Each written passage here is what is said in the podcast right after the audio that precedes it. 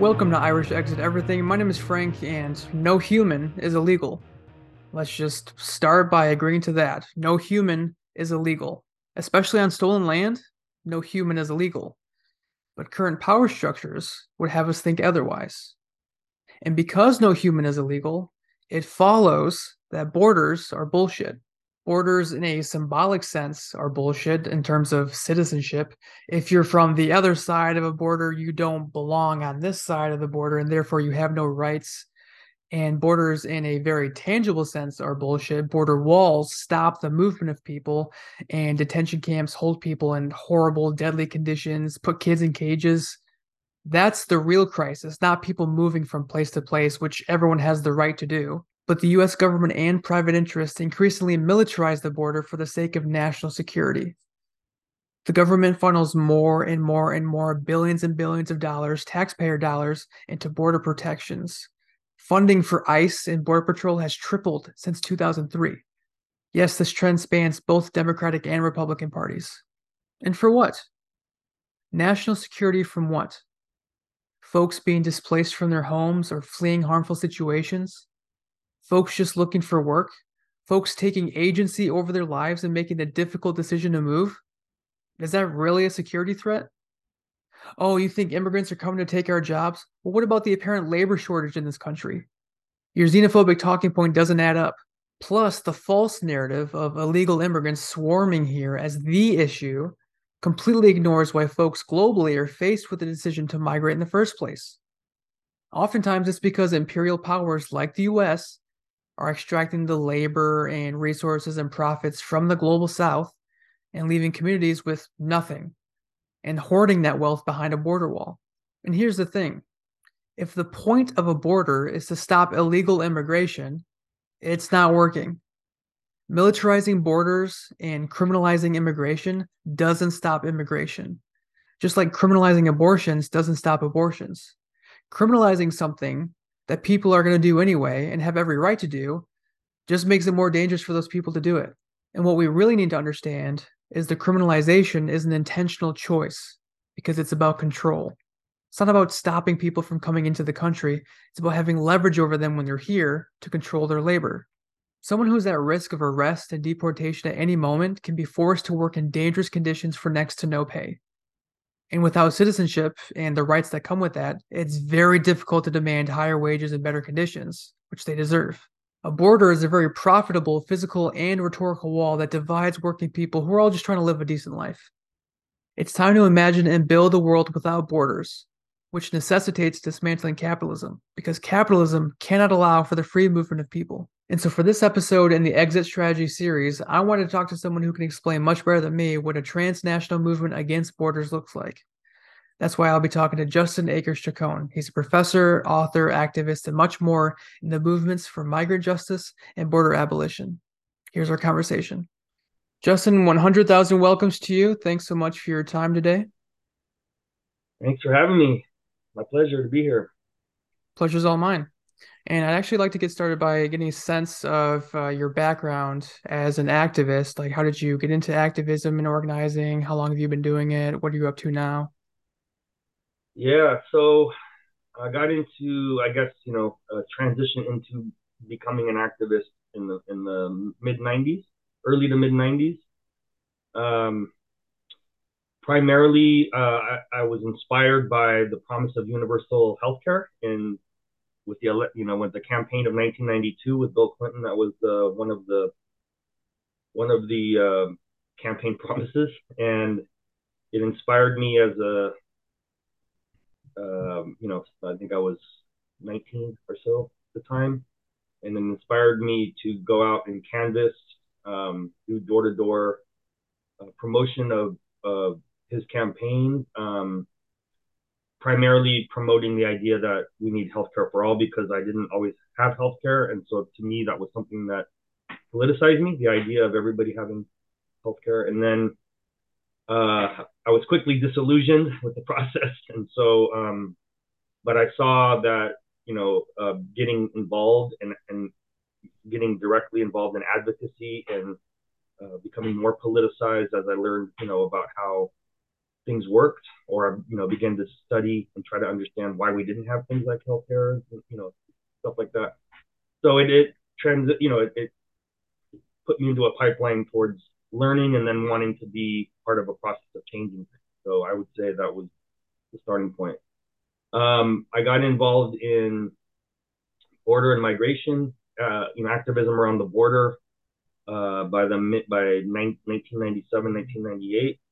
Um, and this was after a few years, you know, living near the border, um, being, you know, um, sort of in a place where I interacted with people and learned about their experiences uh, crossing the border or being, you know, a, mi a migrant or an undocumented person. And um, and then, you know, just uh, learning more about how not the Operation Gatekeeper, the border enforcement um, policy, how it actually worked, what it, what was it was actually doing in terms of, you know, quote unquote, enforcing uh, my, uh, migration. Understanding how NAFTA created this kind of du this duality, uh, North American Free Trade Agreement, because NAFTA and Operation Gatekeeper were both implemented at the same time, and NAFTA created the, the rights of capital and money to cross borders, and Operation Gatekeeper enforced uh, the opposite for work working class people and people in need of uh, refuge, which is basically building walls and creating military infrastructure. So I saw this develop, um, and then, you know, uh, a thread connecting this was my family, uh, part of my family crossed the border from Mexico to the United States uh, in the early twentieth century. And so while it's very distant, you know, it still led me to have an interest in, in you know, sort of, you know, recognizing what people today are going through, who, like my ancestors. But also I got into teaching and combined my activism with an academic research-based approach to learning, um, and so began to write about it. But um, as far as like activism today, I'm, I'm involved primarily with a group of other people who are trying to uh, work to close down a for-profit uh, uh, immigration detention center that is here in San Diego County. Uh, it's called Core Civic.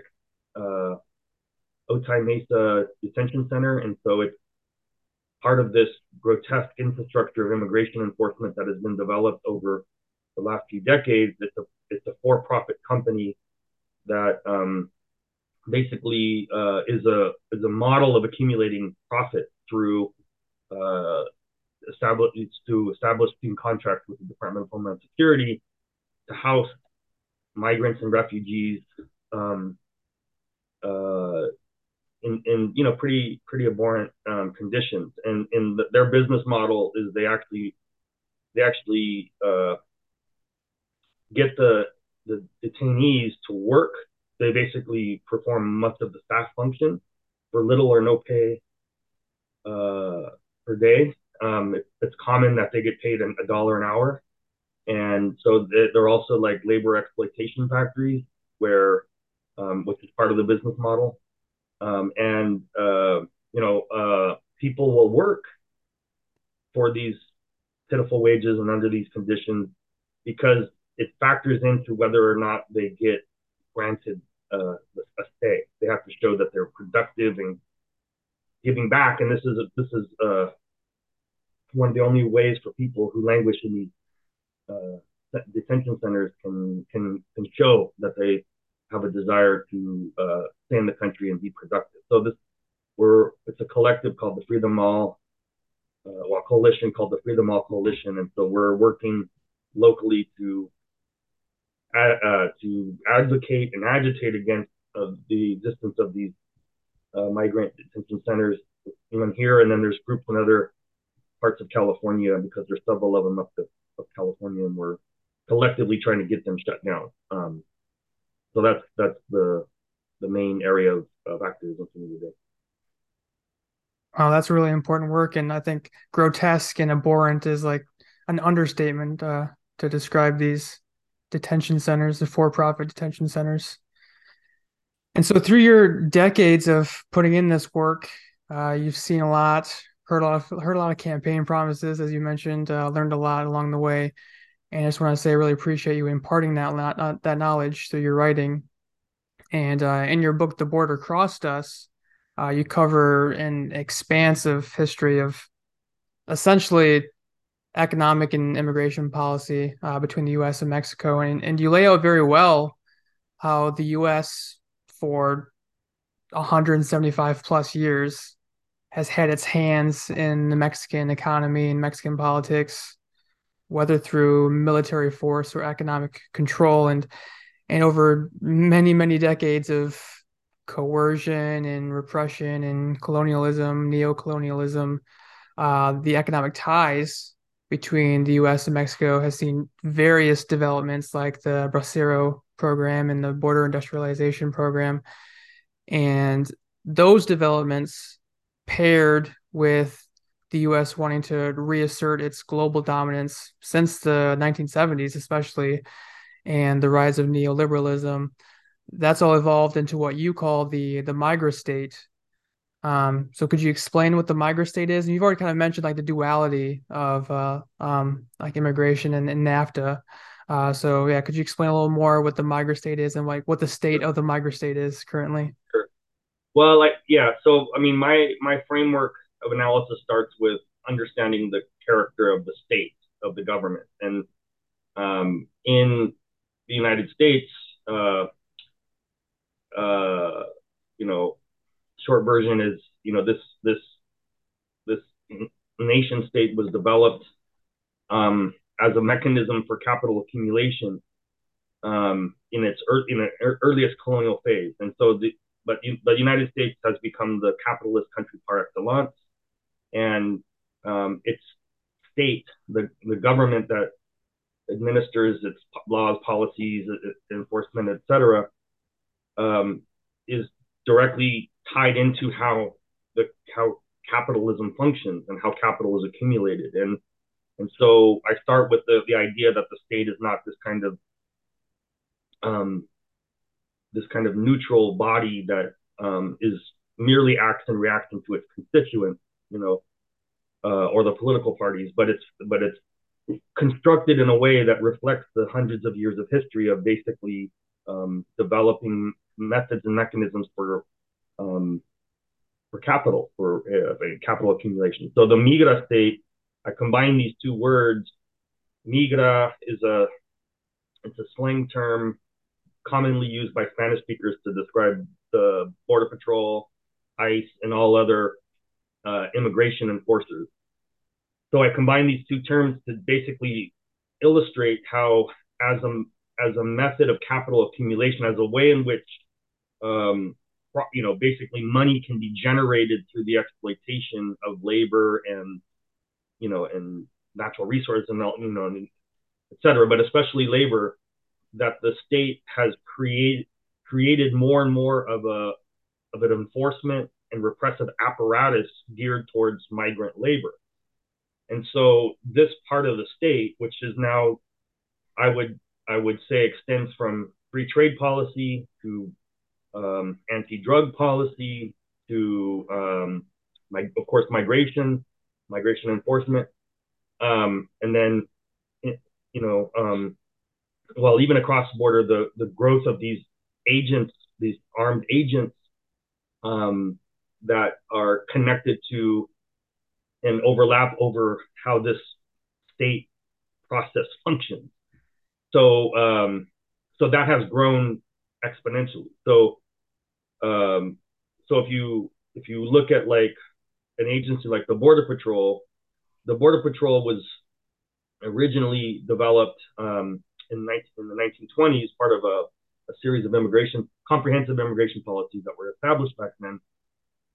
Um, the Border Patrol was was originally created to police migrants, um, and it was housed in the Department of Labor at the time because migrants were understood as a component of labor, or migration was interconnected with, um, you know, the need for labor. And but you know, so the, the point is is that that the enforcement mechanism of La Migra has always been connected to the policing of migrant workers, and so now you know we have, especially since two thousand three, we have the Department of Homeland Security, which houses several of these agencies, including ones that are that are relatively new, like Immigration and Customs Enforcement. And um, and these two agencies have just grown each year. I mean, they you know they have twenty-five thousand plus uh, ICE agents, um, you know, twenty thousand plus Border Patrol agents. But it's just been growing. But not only in terms of n numbers, but the, the expanse of their enforcement um, purview. So we have ICE operating out of multiple countries now. We have the Border Patrol operating throughout uh, from from the U S to Central America. Uh, but then we also have like um, a lot of uh, other types of enforcement technologies that are also sort of housed in profit-making, uh, in, you know, ways of extracting profit through this process, uh, including, um, you know, many defense industry companies that have contracts with the U S government, but not only that, but also like universities.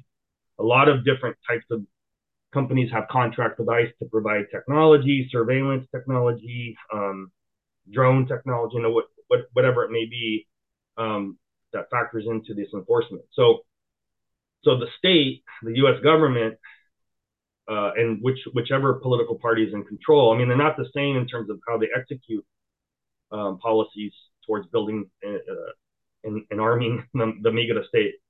Uh, but they both move in the same direction. So the state basically has created laws, policies, infrastructures, agencies, you know, that basically encompass how accumulation is, is, is how, you know, capital accumulation and profit is made through all of these processes. So by keeping millions of workers not only without citizenship, but policed and under constant threat of arrest, detention, deportation, it, the state is literally creating a separate work, uh, you know, population of workers who are who are kept in this in this state, and and so they have, you know, less rights or no rights. They have uh, fewer guarantees and protections in the workplace. So. So structurally, it, it creates more and more of a, of a lower tier of workers who earn less who, and who have less recourse. And so they, they tend to be under more, it creates the conditions where they can be more controlled in the workplace. They can be fired at will, they're, they're made precarious.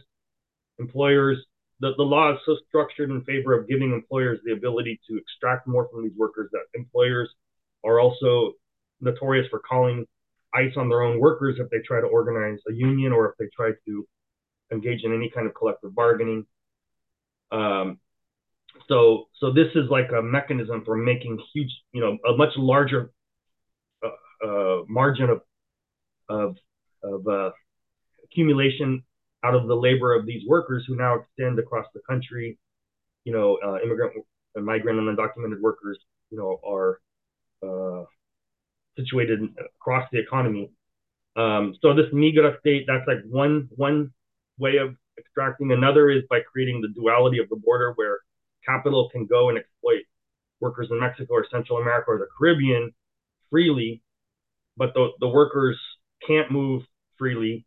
And in fact, it keeps a certain segment of the population that might otherwise migrate, keeps them situated in, in, these, in their home countries where where in a place like Mexico or other parts of the region, there's much more infra infrastructure of union repression and union disaggregation. And so wages are lower. So capital has captive populations of workers across the border, exploits there.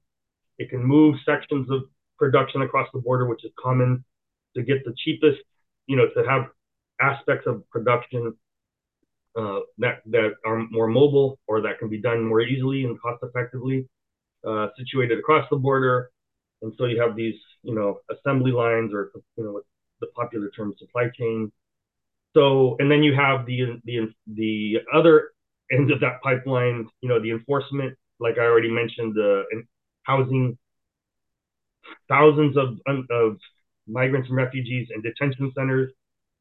Um, You know, all of the technology of surveillance, and all, you know, so so all along this route, we're seeing ways in which profit, you know, exploitation creates higher rates of accumulation and higher rates of profit. Um, so so that's uh more of a descriptive look at what, you know, what I refer to as the migra-state. And it, it, it just goes one, one direction. It just gets more and more, more and more is invested into it, more and more of the sort of political worldview of, you know, the, the, the U S political, the U S ruling class or political class is, is geared towards understanding that this is a major pillar of how capitalism now works, how functions. And so it can't, it can't go the other way, right? Um, in my opinion. So it can only go towards more exploitation, more um, ways of squeezing more out of, out of all of those stages of production. Yeah, I appreciate that description. And to that point, that it can only go one way.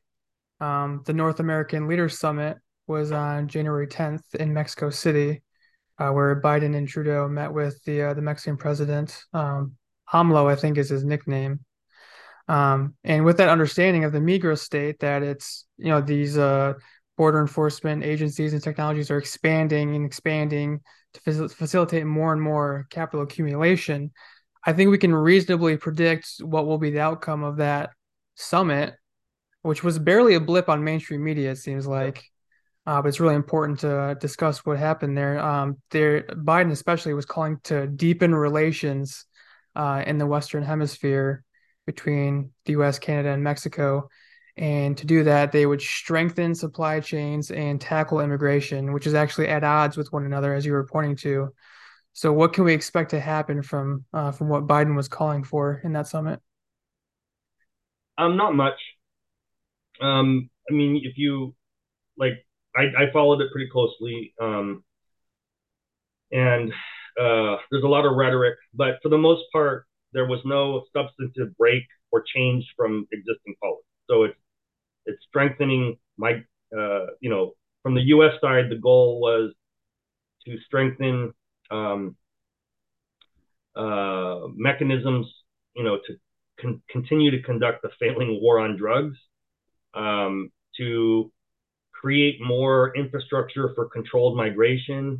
Um, you know, and part of it is deepening the, you know, what I characterize as a neo-colonial or semi-colonial relationship with Mexico. Both the United States and Canada have tremendous investments in Mexico, um, and not not the other way around. Um, and so um, part of part of the sort of deepening is to get Um, more access to more important mineral resources that Mexico has, um, especially uh, in in the con. Well, let me let me go back and say a, a major factor that a contextual factor in which this is taking place is increasing competition and tension between the United States, the European Union, China, you know, uh, and, and Japan. Essentially, uh, uh, uh an intensifying sort of global stage where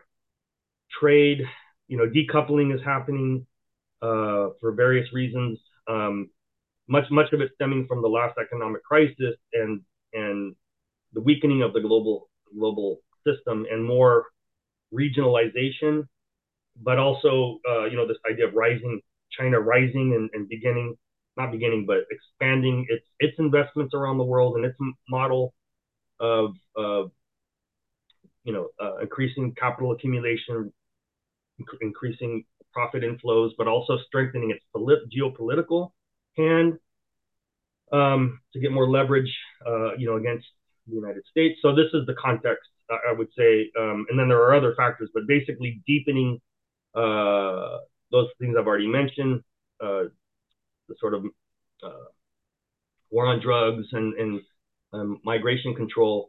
And so, like, you know, for instance, uh, uh, they want more mining rights. I mean, part part of the U S approach was more mining rights, um, getting into some specifics like rare earth mi- uh, minerals, that uh, lithium, things like that, that, you know, um, are very important for the sort of current p- configuration of capital investments, you know, like uh, all the technologies Uh, associated with cell phones and things like that. So China has a significant advantage in terms of of uh, its access to to these minerals. The United States and Canada want more access in Mexico, so they're pushing for that.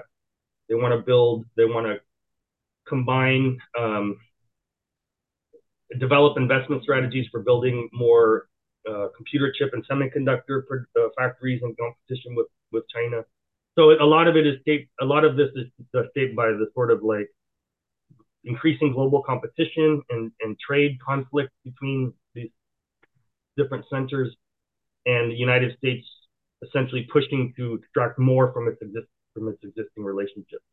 From AMLO's point of view, it, you know, AMLO is a different, a uh, little bit of a, a different type of precedent than Mexico's had um, for some time, um, and so he wants to carve out. He's, he has more of a, I guess you could say, a, a kind of a nationalist um, slant to his politics. He comes from an older guard of of, of politicians uh, associated with the, the the longtime ruling party, the P R I party, who basically combined aspects of national development with partnering with foreign capital and international capital.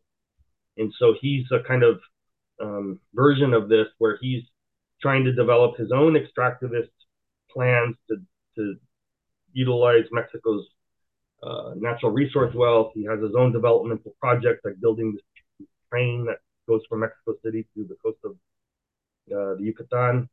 So he's and he and he's trying to use Mexico's oil wealth a little bit more stubbornly um, uh, than the United States likes and Canada likes, because you know Mexico is a major oil producer, and he's, there's been some tension and conflict there because he's closed parts of the energy market um, and refocused that towards state exploitation of, of oil of oil wealth. Although much of the market is still open to international capital, he's been moving in one direction. In, in, in a more a direction of, of controlling and curtailing how how much foreign capital can invest in this important industry, and so so this is also part of the backdrop of this of this uh, summit is like you know so there's these global factors, there's these local factors, but it's not it's nothing that uh, it, there's nothing substantial in it that doesn't just reflect a you know a kind of deepening of, of the existing you know, relationships and infrastructures that already exist. Um, AMLO wanted uh, basically, uh, and he's been saying this since the beginning of his um, tenure as, as president, he's been saying that he, he wants to see more uh, investment in southern Mexico and, and into Central America. Uh, he's, he counterposes that to Um, well, he doesn't counterpose it, but he emphasizes that for for, for the Mexican population that um, more jobs need to be created, right? And uh, in that way, there'll be less migration up to the United States. So he's he's pushed these kinds of developmentalist projects, but in reality, um, he doesn't he doesn't actually deviate very uh, very significantly from previous presidents in terms of just you know. Uh, much how much like the, the Mexican economy is an extension of the U S economy in many ways, so too is border enforcement policy and migration policy. And so, um, operating through something called the uh, the Plan Merida, which was established in two thousand five, two thousand six, it basically is a, a security agreement in which the United States makes periodic um, cash deposits into the Mexican government to build its um, its police forces. To, to curtail migration, to to to stop or control uh, people coming from Central America. So, in, in many ways, he's just gone along with um, working with primarily with uh, the United States and deepening these, you know, deepening uh, these policies, but um, nothing real substantial in terms of,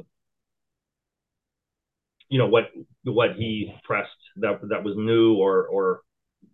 Really realizable. I mean, the United States um, does not have an interest in keeping migrants out, um, and their their investment, uh, the people, you know, investors coming from the United States to Mexico aren't, aren't looking for charitable work or humanitarian work. They're looking um, for ways to make money. So, um, so I think I think it, you know, in the end, it's kind of a show of solidarity and unity at a time when there's, you know, great, you know.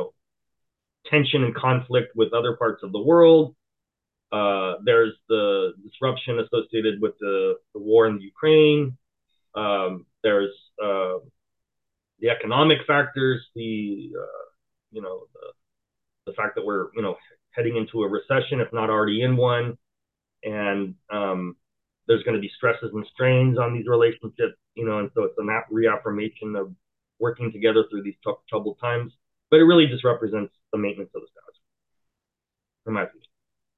That makes sense. Just uh, you know, same old rhetoric, business as usual, which is resource extraction and labor exploitation. So we, we can expect more of the same, but more and worse and worse is what you're saying.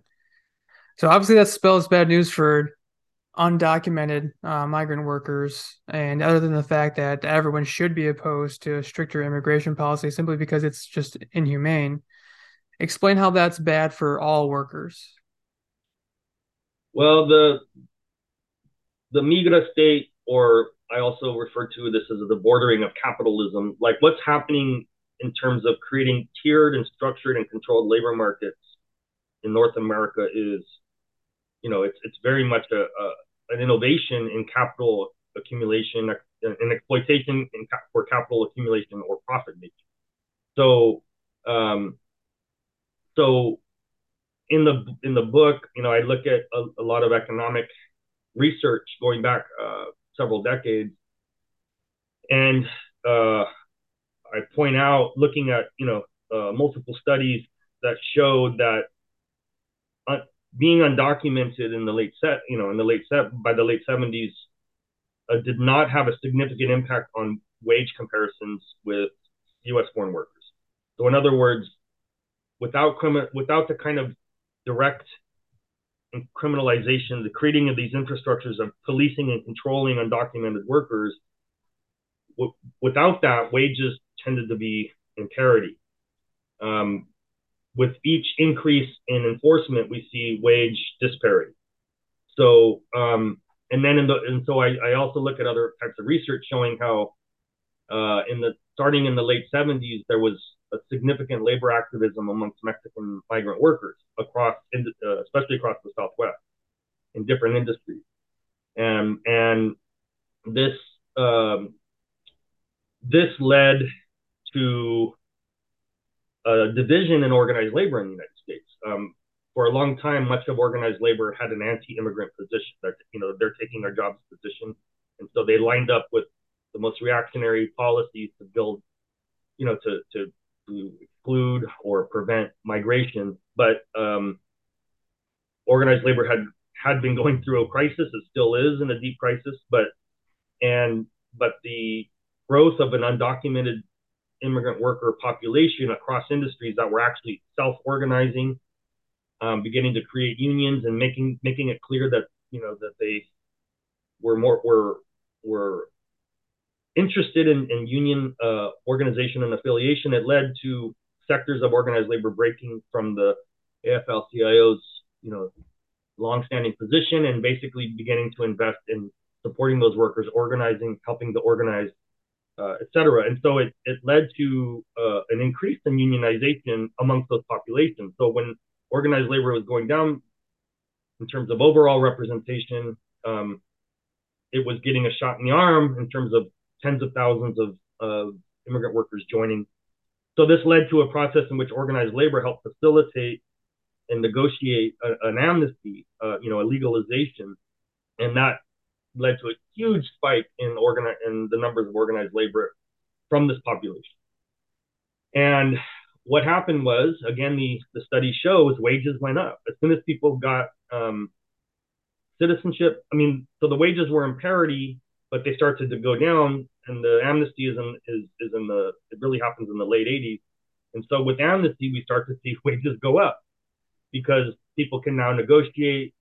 There's, there's no repercussions from their employers, et cetera. And so amnesty became a major um, boost um, for organized labor. Um, All work when when the lowest wages across any industry, the lowest threshold of wages go up in any industry, all wages go up. It's the same concept behind them raising the minimum wage. Is it, it pushes the other, ultimately it leads to conditions where other wages rise uh, rise in par- in uh, proportionality. And so so this had a big impact on wages, on unionization. And so I document in the book how the employers began to put a lot of pressure on, um, really it was uh, Clinton and, you know, the, the, the ruling administrations, the Clinton administration and the Bush administration after that to, to not do another amnesty, no more amnesty. Um, and so I document these discussions that were happening through the business press, through public, you know, political pronouncements, through laws and things like that. And basically there, there was a, a shutting down of this idea that we're, we're going to have any more mass legalizations because it's not good for our, uh, it's not good for the employer side. So, um, so with enforcement only, we, we, we see, uh, again, this re-tiering, restructuring, the widening wage gap. So it, the empirical evidence shows that enforcement leads to greater profit. Um, free trade without free people, it means extending the, the, the, the rights of capital to move where it can find the lowest wages, but not allow workers to move, find higher wages, right? So it keeps contained workers. Um, and anytime the, threat, the wage threshold goes down, it pulls wages down. Um, and we know that wa what U S wages have been stagnant, you know, um, not rising, um, you know, even in even in proportion to inflation. And it's not just because of that, but that's a that's a you know that that's a contributing factor because so much of work now is divided between populations of workers within borders and across borders, like you know through the supply chains and whatnot. So these these are some examples of how empirically we can see that enforcement creates it, it depresses the standard of living, lowers wages on the one side, creates more capital and more profitable extraction. So like right now where I live in San Diego, there's an Amazon just built a, a fulfillment center um, in the southeast part of the county, about eight minute drive from where I'm at. And it's a massive twenty-first century, you know, robotics and all, you know, all these all these kinds of uh, new new technologies, and it's a Amazon fulfillment center. The the workers there are tiered. Most of the workers that do on the the warehouse work are Mexican workers. The the you know the college educated technical uh, staff are you know um, you know for the most part U S born workers. And when I say Mexican, they most of them live in on, in Tijuana, and they cross the border to work. And then, um, and then, not lying, not exaggerating, two miles south across the U S Mexico border, they built another fulfillment center. Um, and that's also, of course, you know, Mexican workers. Although some some of the technical staff can cross the border from the U S So um, the difference is that at the fulfillment center they pay eighteen dollars an hour on in the U S side, and in Mexico they pay one dollar. And they built.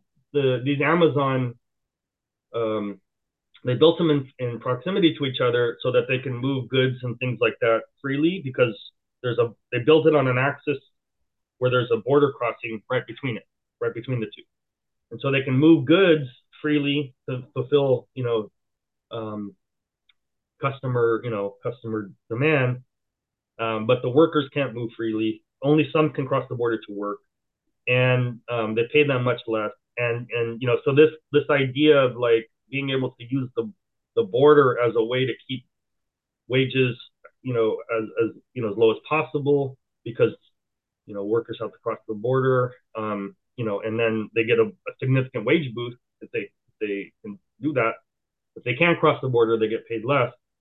Um, but this, you know, and, and there's more to the story. The, the uh, Amazon actually paid a lot of money into the political Uh, account into paid a lot of money in terms of um, uh, political contributions to the local government, um, San Diego City Council, and the, you know the mayor's office.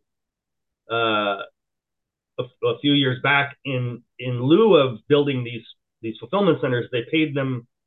They you know they made contributions and whatnot, and and there was like a there was a lot of a lot of stuff going on with with the politics of this. But what came out of it was. Uh, they, the San Diego the City Council and the mayor's office uh, invested, a, made a two hundred million dollar investment to create more lanes, you know, at this particular crossing. And So we have two crossings. We have the San Isidro crossing, which is mainly the main pedestrian and car crossing. And then we have the Otay Mesa, which I've already mentioned has the same name of the detention center right there, but that's a commercial crossing. So it most, it's where truck and cargo cross. And so they they made in the, in the in the period right before Amazon opened these um, fulfillment centers, they they used taxpayer money to expand the lanes and, and things like that for commerce. So um, so it's like it's commerce moves more freely. People have to wait in these long, exaggerated, you know, a, a line across. Yeah, so it's like the whole the whole sort of the whole space, you know, is is used in different ways by capital to take advantage of the of the lowest wages possible. So um, they're trying to well, there there there has been an effort to organize a union at the at the Amazon facility, um, and so uh, from an Amazon standpoint, if they need to shut down, you know, they may if. I, I, I wouldn't put it past it, but if they can't block a union, they could shut it down, right? Um, and they could shift production uh, as much as they can across the border, or at least use the threat of doing that as a way to um, keep wages, you know, keep the union out, et cetera. So there's lots of different ways in which this um, tiered and structured, these tiered and structured labor markets used by using the border and illegalization and the inability of people to move freely to cr create maximum exploitation, and it affects all workers. So, um, and it and it's systematic, right? It's not just a, a series of choices between different groups of workers. It's structured so that people have to, you know, that you know they can only exist in, in these spaces and under uh, circumstances of much more direct control. So, uh, so empirically, we've seen all wages go down in relationship to the breeding of these Uh, structured and controlled labor markets uh, within and across border. That's insane. That just a few miles difference, with just it just happens to have a border in between. There could be that much of a wage difference. That's insane. And like you were saying, like these corporations are trying to accumulate as much capital as possible. So like that necessitates keeping wages as low as possible. So like there's no way they would allow Uh, a cross-border union, or even just a union on one side of the border. And like we've seen that with Starbucks recently, a bunch of Starbucks stores were closed, and that's just in the U S. So this is obviously all bad news. What's what's the exit strategy for the working class? What does a movement against borders look like? Is it just unionizing, or is there more layers to it? That's a that's a good question. So um so it's it we have to look at the actors and their interests and their and what they can do to change things, right? So right now in Mexico, there is a, a kind of an upstart union movement operating through the nodes of U S capital and international capital investment. What I mean by that is um, there's a there's a union movement in the maquiladoras, um, concentrated right now in the state of Tamaulipas in the, um, the Matamoros, uh, Uh, the city of Matamoros, where there's a high density concentration of of um, top tier kind of uh, maquila maquiladoras, I mean, making like auto, making different parts of cars that end up in G M and Ford and and other cars. Um, and there's there's been a series over the last few years. There's been a series of strikes. Um, um, you know, and out of that, they're trying to build a union. And the auto in, in the in the auto production industry. Um, so Mexico has like the fourth or fifth largest auto industry in the world. It's not Mexican, it's foreign capital trying to produce, you know, producing cars there to then ship them into the U S to, to be sold in the U S for the most part. Um, and there's another upstart kind of um, union uh, movement. And that's, you know, have, that's racking up some successes, organizing in G M plants. They're trying to organize in a Mazda plant right now. And, you know, under Mexican conditions, it's very difficult. There's a lot of layers of of opposition to union, you know, to, to authentic unionization. And this is why it's so beneficial for U S capital, right? Um, it's because there's a large workforce um, that with with very low wages and, and you know, uh, a lot of skilled workers. Um, you know, so so part of part of it is that Mexican workers have been showing the way.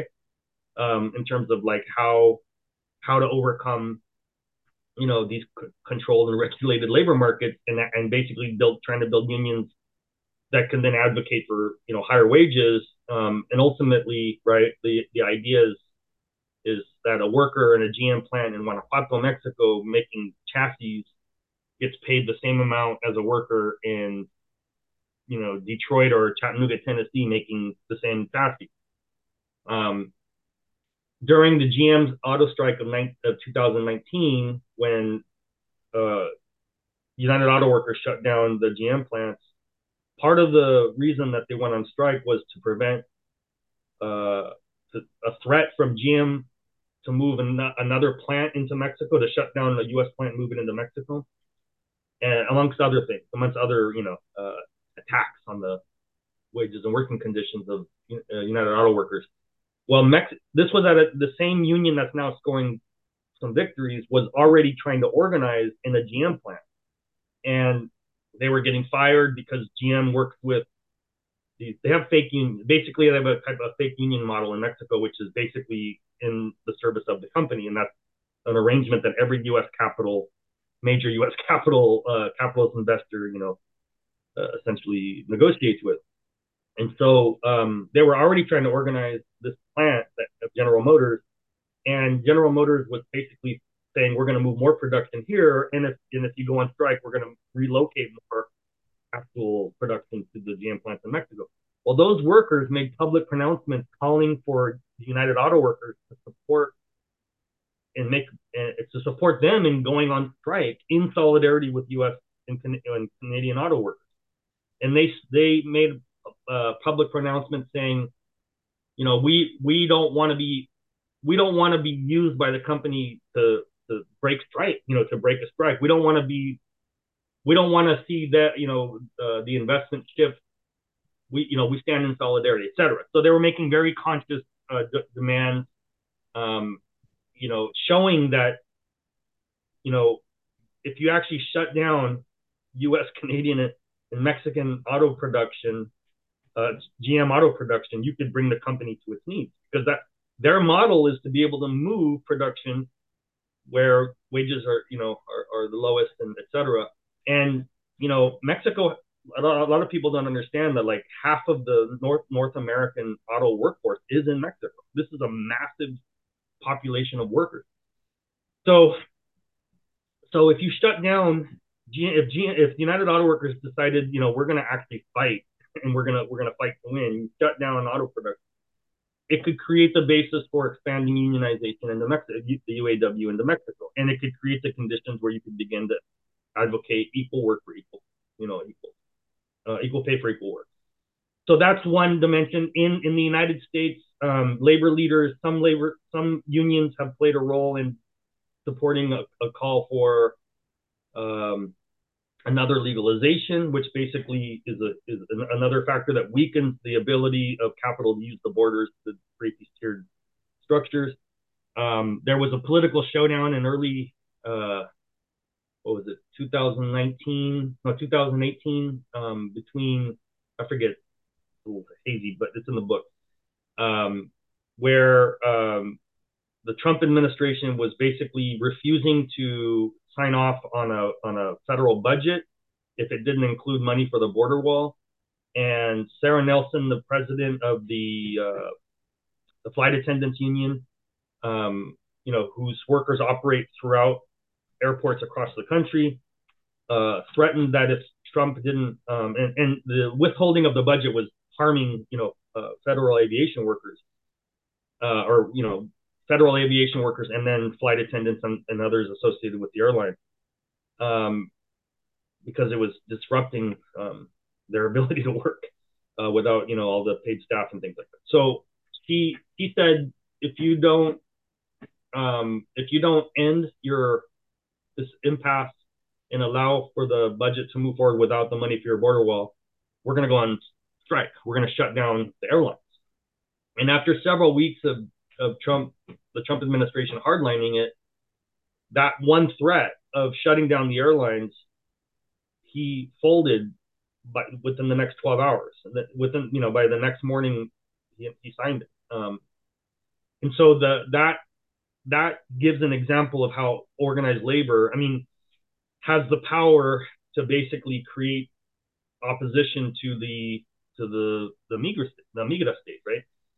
So there's there's all these different ways. Then there's the role of the left, right? Um, so in working in conjunction with with you know these efforts, building solidarity and whatnot. But um, in two thousand eighteen, uh, there was a movement across this country called Occupy ICE, where um, uh, in opposition to some of Trump's you know uh, policies, they built um, these campaigns to basically blockade ICE uh, Uh, centers where they bring um, and, and process and detain uh, undocumented people. They basically sh shut them down in several parts of the country and made them in in inoperable.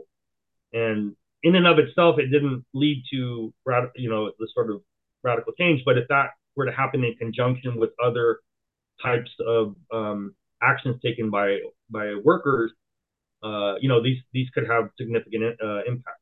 But basically, it's going to take It's going to take an anti. It's going to take a movement of workers to, sh to to be willing to shut down, go on strike, and make demands for you know equal pay, but also political demands for equal rights.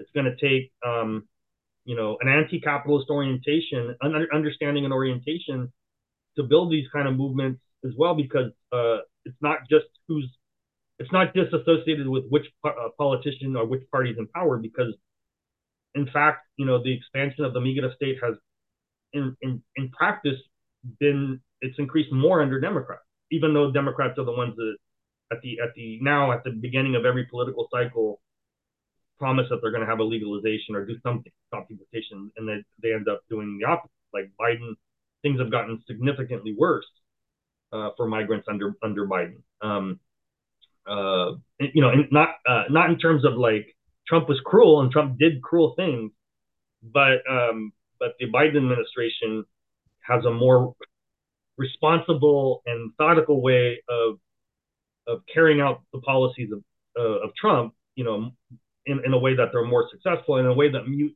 a lot of the people on the liberal left, right? So so right now, so after Biden was elected, you know, he he, he ran on opposing Trump's policies and undoing them, and then he ended up institutionalizing most, you know. So, so there have to be political movements that understand the limitations of electoral politics as a means of of transforming, um, you know, or or upending or you know undoing the, the migra-state.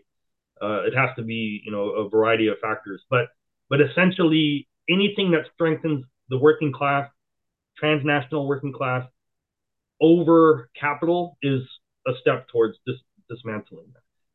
You know, and you know, I, I don't think at the end of the day, I'm not I'm not sure you know how capitalism could be sustained without this. You know, um, that, that's how expansive and important it is, and that's why it's happening across the world. What this model, you know, it has its very variations around the world. Um, so so I'm you know I'm I'm an anti-capitalist. I mean, I I, I don't. I don't think we can we can have a, a you know a, a situation where rights and wages and working conditions can all be equalized without without you know without confronting and, and dismantling the capitalist system. But I think you know I think there are steps that are already showing how the working class on both sides of the border is becoming more aware of how their interests and well-being, you know, is interconnected, and but it but it there needs to be a much more a, a much larger conscious element, which is making these political arguments, you know, in the in, you know in, in as many public spaces as possible, in unions, in mar in protests, in different types of actions, because because the the the discourse is so narrowed in official politics that that.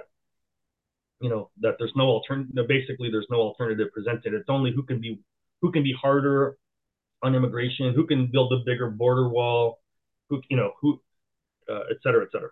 So um, it has to come from you know it has to come from um, just the the class struggle itself.